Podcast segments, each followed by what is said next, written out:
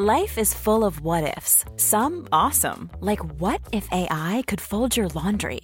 And some, well, less awesome, like what if you have unexpected medical costs?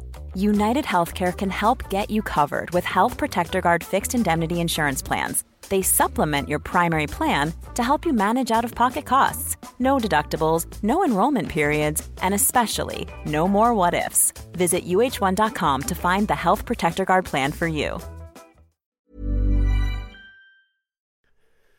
The Following On podcast is proudly sponsored by Barbados Tourism. Before we kick off the show, I just wanted to take a moment to remind you that the ICC Men's Cricket T20 World Cup Final is taking place in Barbados this summer. This, by default, gives all of my fellow cricket fanatics the perfect excuse to go and book a holiday to Barbados in June and experience firsthand the euphoric atmosphere at the Kensington Oval, the cricket mecca of the Caribbean. If the cricket alone isn't enough to tempt you, then let me be the one to remind you that a trip to Barbados can also include leisurely strolls along the breathtaking coastline, mouth-watering flavours of the world-class Bajan cuisine, and, of course, plenty of rum. Head to visitbarbados.org/cricket today to book the trip of a lifetime to Barbados, the best place to be a cricket fan.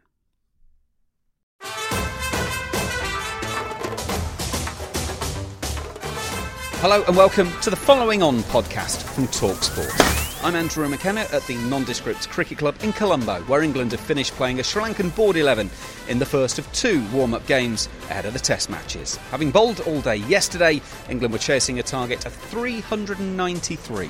Despite a century from Joe Root and 60 by Moeen Ali, England just didn't quite make it. For a lot of the guys getting out on your feet for a whole day yesterday as a bowling unit, and then obviously the guys spending time in the middle today, so real valuable exercise. Jos Buttler there, and we will hear more from him later on. Well, I'm joined by Neil Manthorpe to discuss the positives from the 2 days that we've seen. It's really important that England have a lot more answers than questions, and I think they do. And we'll also hear from today's England fan of the day. I think England spinners in particular could have a real impact out here, so I'm pretty confident. Plenty to discuss, and don't forget, if you like what you hear, be sure to subscribe through your favourite podcast app and stay up to date with all the news from England's tour of Sri Lanka. You are listening to Following On. So England didn't quite manage to reach their target of 393, but newcomer Rory Burns hit 47 and was a definite plus, with a century for Joe Root and 60 for Moeen Ali. But for two of the contenders to open the batting for England next week in the first Test in Galle, not such a good day. Keaton Jennings out for 13, Joe Denly making 25. And alongside me, reporting across TalkSport and TalkSport 2 for this game, was Neil Manthorpe. Well, Neil, the end of the first two-day warm-up game, and some questions answered, some still have question marks next to them. Let's start with the undoubted positive. Joe Root was in great form in the white ball series. He's carried it on with this red ball. Yeah, we kind of knew that, didn't we? You know what I enjoyed, and I can only think that he went to his 100. For this particular reason, because we know it's not first class.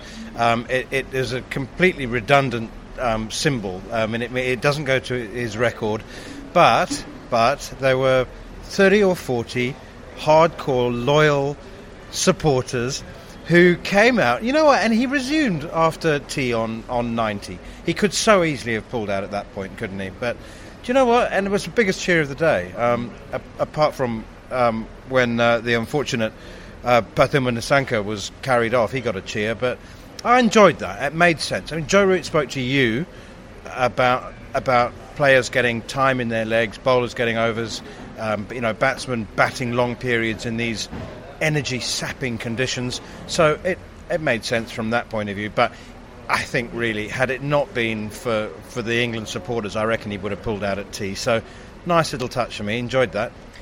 Moeen Ali gets 60. Jos Buttler 44 and gets out in just bizarre circumstances, as you mentioned. Nissanka stretched off, taken to hospital. The word is that he was conscious when he got into the ambulance and he is okay. But, I mean, Jos Buttler hit that ball ferociously hard. It hits him on the helmet, basically on the badge, flies up to Angelo Matthews at leg slip, and it's one of those that everyone sort of cries catch it and then realises just what's happened. Horrible moment. I mean, the stoppage was 15 minutes, and when you see a player, a sportsman, and you see it a lot in rugby, being immobilised on one of those emergency stretchers and then having the neck brace applied, I mean, it's a frightening sight, and the amount of time and the obvious growing levels of concern amongst the officials was a wretched moment that we don't often see in cricket. And Jos handled it really well. I mean, he knew that he was out, and so it was just a big reflection on him as a person and a character, personality, because he knew he was out, and I think many batsmen would have just walked off without being naturally concerned about the well-being of the fielder. But Jos stayed out there for the whole of that 15 minutes.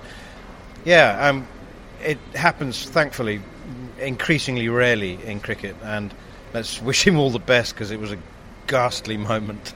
Yeah, we're going to hear from Jos in just a few minutes' time here on Following On, as he's spoken with us about that, so we'll get his thoughts coming up. We knew coming into this, of course, England had to replace Alistair Cook, and there's been a bit of a problem at the top of the order. Rory Burns and Keaton Jennings were given the opportunity to open the innings today. Keaton Jennings made 13, Rory Burns made 47, and looked really good until he actually got run out. It was a bit of a mix-up with Joe Denly. Denly came when Burns was on strike. It just got pushed out on the offside, and Burns went, "Oh, OK, then I'll go." Samra Wickramer comes around from behind the timbers, whips off the glove, throws down the bowler's end stumps, and Burns is out by a metre. Burns probably has done enough at the moment to at least pencil himself into a Test match place. Jennings, he still needs a score to convince everyone. But I just wonder whether Ed Smith and the selectors have slightly made a rod for their own back, because they have committed to Jennings, haven't they? I mean, the noises at the end of the English summer were that Jennings had done as well as any other opener in difficult conditions, in a summer in which openers had all struggled, and it seemed to me that they were committing themselves to giving him another opportunity. I mean, Burns hasn't just done it for one season, has he? I mean, he spent 5 years ticking that box, and he's absolutely deserves the chance. And the point about Joe Denly, for me, is that there are a couple of places where he could slot in at the top, maybe at number 3, you know, if there's a feeling that Moeen is going to have a massive workload with the ball, can he really bat at number 3? So and that's what we had a look at today, was all three of them, and maybe even Denly, you know, further down the order, perhaps at a number 6. I mean, it depends on who keeps wicket. So I still think that, you know, unless Keaton looks absolutely terrible in the next warm-up game, they might reconsider. But for me, it just seems, and you pointed out on the first day when they bowled, that the slip cordon also is a reflection that it seems to me that Jennings will open with Burns, and with Denly possibly at 3. Now, Moeen might say, hang on, I want number 3, I really, and he said that, but, you know, if he has to bowl 25 overs in a day and then go out at number 3 with an hour to go, that'll be a really tough ask. That's why I've got Joe Denly in my side at 3 anyway, because I think you're absolutely right, Moeen is going to be doing some bowling. There were a couple of other bumps and bruises today. Ben Stokes got hit on the upper arm while batting, actually carried on for a few balls, but then decided, no, let's go and get it checked out. He came back out. Interestingly, while we were waiting to speak to Jos Buttler, I spotted him up on the dressing room balcony with a big bag of ice on his elbow. So it's obviously still causing him a little bit of concern, but he went back out there. And maybe good news, is it too soon? I don't know. Johnny Bairstow, just going out for a net earlier this afternoon as well. Started off with some wicket-keeping drills, then got the batting gear on. It's an interesting one, this one. I'm not expecting to see Johnny Bairstow in tomorrow's warm-up game. That means he won't have played either of the red ball warm-up games. But he has been playing the white ball cricket, and we've seen with Ed Smith, he is just interested in cricket. Red ball, white ball, it doesn't matter with the national selector. I'm not sure they'd want to risk, though, Johnny Bairstow. They've got a big year coming up with various formats. Do you risk him? But it's great news that he's back and netting, though. I can't believe he's going to play. I mean, he won't have played in anger, a meaningful contest for over 3 weeks. And I just cannot fathom that they would risk that. I mean, and during your conversation with Jos, it did sound like he was expecting to do the keeping job. Great to see Johnny back in action, but he didn't bat that I saw. I mean, he was doing keeping drills, which I suppose is his primary job in the test side. But really, it's the acclimatisation. It's not just the ankle, is it? It's time in the middle, under the hot sun, and hours in the legs. So, and would Ben Stokes really have come out? I mean, I think, to my mind, it's really important that England have a lot more answers than questions, and I think they do. At least that's a reflection. That's the perception I'm getting. My not as trained forensic eyes as yours, but it seems to me that there's a settled nature, and there isn't that sort of sense of unease amongst the players about looking over their shoulders. And it's good that they push each other, but I get a strong sense that they know where they're going, what's expected of them, and what they're likely to be asked to do. Neil, thank you very much for the time being. Well, as Neil mentioned, we did indeed have a chat with Jos Buttler at the close of play at the end of today's game. Well, Jos, England wanted a tough workout. Does that 2 days count as a tough workout? Yeah, I think so. Obviously, for a lot of the guys, getting out on your feet for a whole day yesterday as a bowling unit definitely takes time to acclimatise here. So that's good. And then obviously a lot of guys spending time in the middle today. So real valuable exercise. Joe obviously played beautifully well for his 100, and he was in good nick in the one-day form. He just carried on through. Yeah, he's always in fantastic form. I think he's obviously one of the best players in the world, and his consistency is fantastic. So, great for him to show a lot of good form on the trip so far. Word about your own innings, and obviously the way that it came to an end, it was quite freakish more than anything else. Yeah, it was. I think as well when you... anytime guys get hit in the helmet these days, it's quite worrying, but luckily I think he's okay. He's been off to hospital, but I think he's okay at the minute, so and they don't really care about getting out. Just hope that the lad's okay. What was the moment of realisation like out there? Because obviously the ball ballooned up in the air, and actually a couple of their guys actually said catch it before anything else. It was obviously it took a moment to realise how serious it was. Yeah, probably not from yourself hitting it. You see hitting pretty hard, and I think you always straight away you're worried about the guy. So yeah, like you said. Guys, obviously we've got a great doctor and physio here, and the guys obviously did a good job, and glad to hear he's doing better. Obviously, this is the first of the two warm-up games that is left before goal. You kept for, 29 overs yesterday. If you are to be the Test match keeper, do you need to keep for a whole day in these conditions just to make sure that, if you like, you're acclimatised? I think we've been here for a long time, so I've had day in the field and the one-day stuff. Obviously, I want to you need to keep as much as you can, and I was pretty disappointed actually the way I kept wicket in the one day series. I didn't feel in good rhythm or that I kept very well, so it was good to have Bruce French here and putting in some hard work off the field as well, and if I'm needed to keep, then looking to keep a lot better than I feel I did in the one day series. So if there's any suggestion put to you about maybe resting over the next couple of days, you'd say, well, actually, I'd quite like another session with the gloves. Yeah, and with the bat, the same. I think been here a long time and didn't get many hits in the one-day series with the rain, etc. So don't really feel like you want to get out there and play. So with the bat and the gloves. And as there was yesterday, England were watched by a decent crowd, and our reporter Sam Allard caught up with a couple of the supporters. Thank you very much, Macca, here in the pavilion at the Nondescript Cricket Club. A very, very, very busy pavilion. Loads of people here at the bar enjoying the cricket. Currently, the evening session with Joe Root and Moeen Ali at the crease. Glad to say two England fans with me now. Guys, just introduce yourselves. Hi, I'm Nick. I'm John. And Nick, is this the first time you've been to Sri Lanka? It is the first time I've been to Sri Lanka, yes. And so far, what have you made of it and what have you been up to?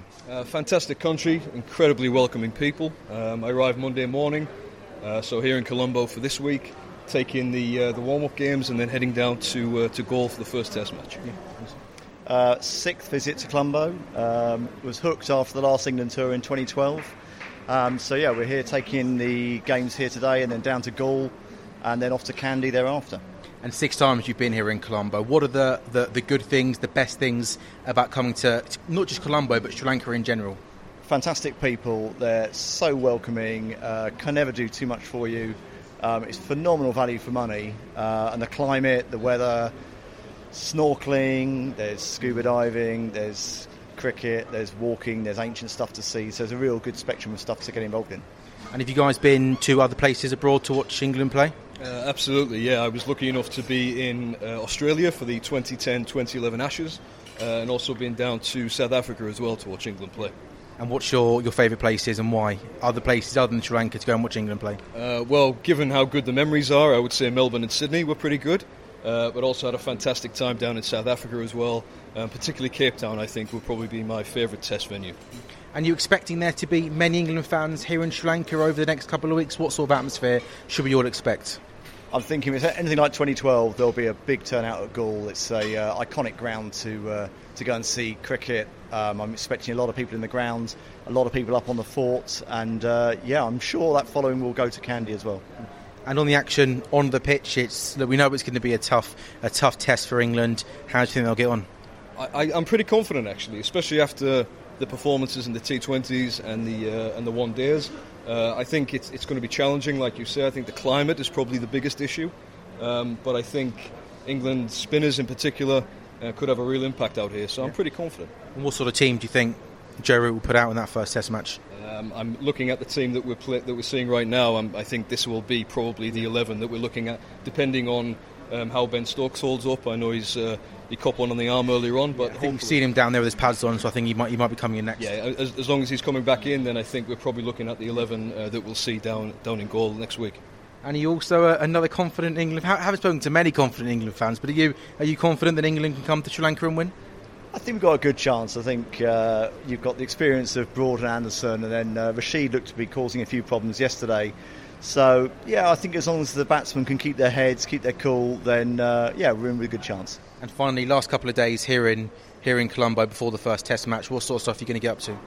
Probably going to hit the beach. There's another warm-up game at the Colombo Cricket Grounds, which we may catch a day of, other than kick back, have a few beers and enjoy.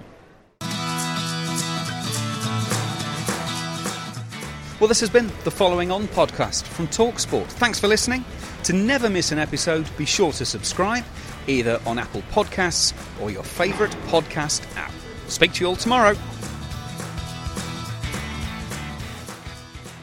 TalkSport at the Test. England's winter tour of Sri Lanka. Exclusively live on TalkSport 2. The Following On podcast is proudly sponsored by Barbados Tourism, and this is your gentle reminder that Barbados is the best place to be a cricket fan. With 8 matches from the ICC Men's T20 Cricket World Cup series taking place in Barbados this summer, including the final, you can experience the summer of a lifetime by booking today. Aside from immersing in world-class cricket in the sunshine, Barbados is the dream destination for all travel enthusiasts. It is where adventure meets paradise, the culinary capital of the Caribbean, and better still, the birthplace of rum. If you're keen to unite with cricket fans across the globe for what is set to be an unforgettable summer, then head to visitbarbados.org/cricket today. Mom deserves the best, and there's no better place to shop for Mother's Day than Whole Foods Market. They're your destination for unbeatable savings, from premium gifts to show-stopping flowers and irresistible desserts. Start by saving 33% with Prime on all body care and candles. Then get a 15-stem bunch of tulips for just $9.99 each with Prime. Round out Mom's menu with festive rosé, irresistible berry chantilly cake, and more special treats. Come celebrate Mother's Day at Whole Foods Market.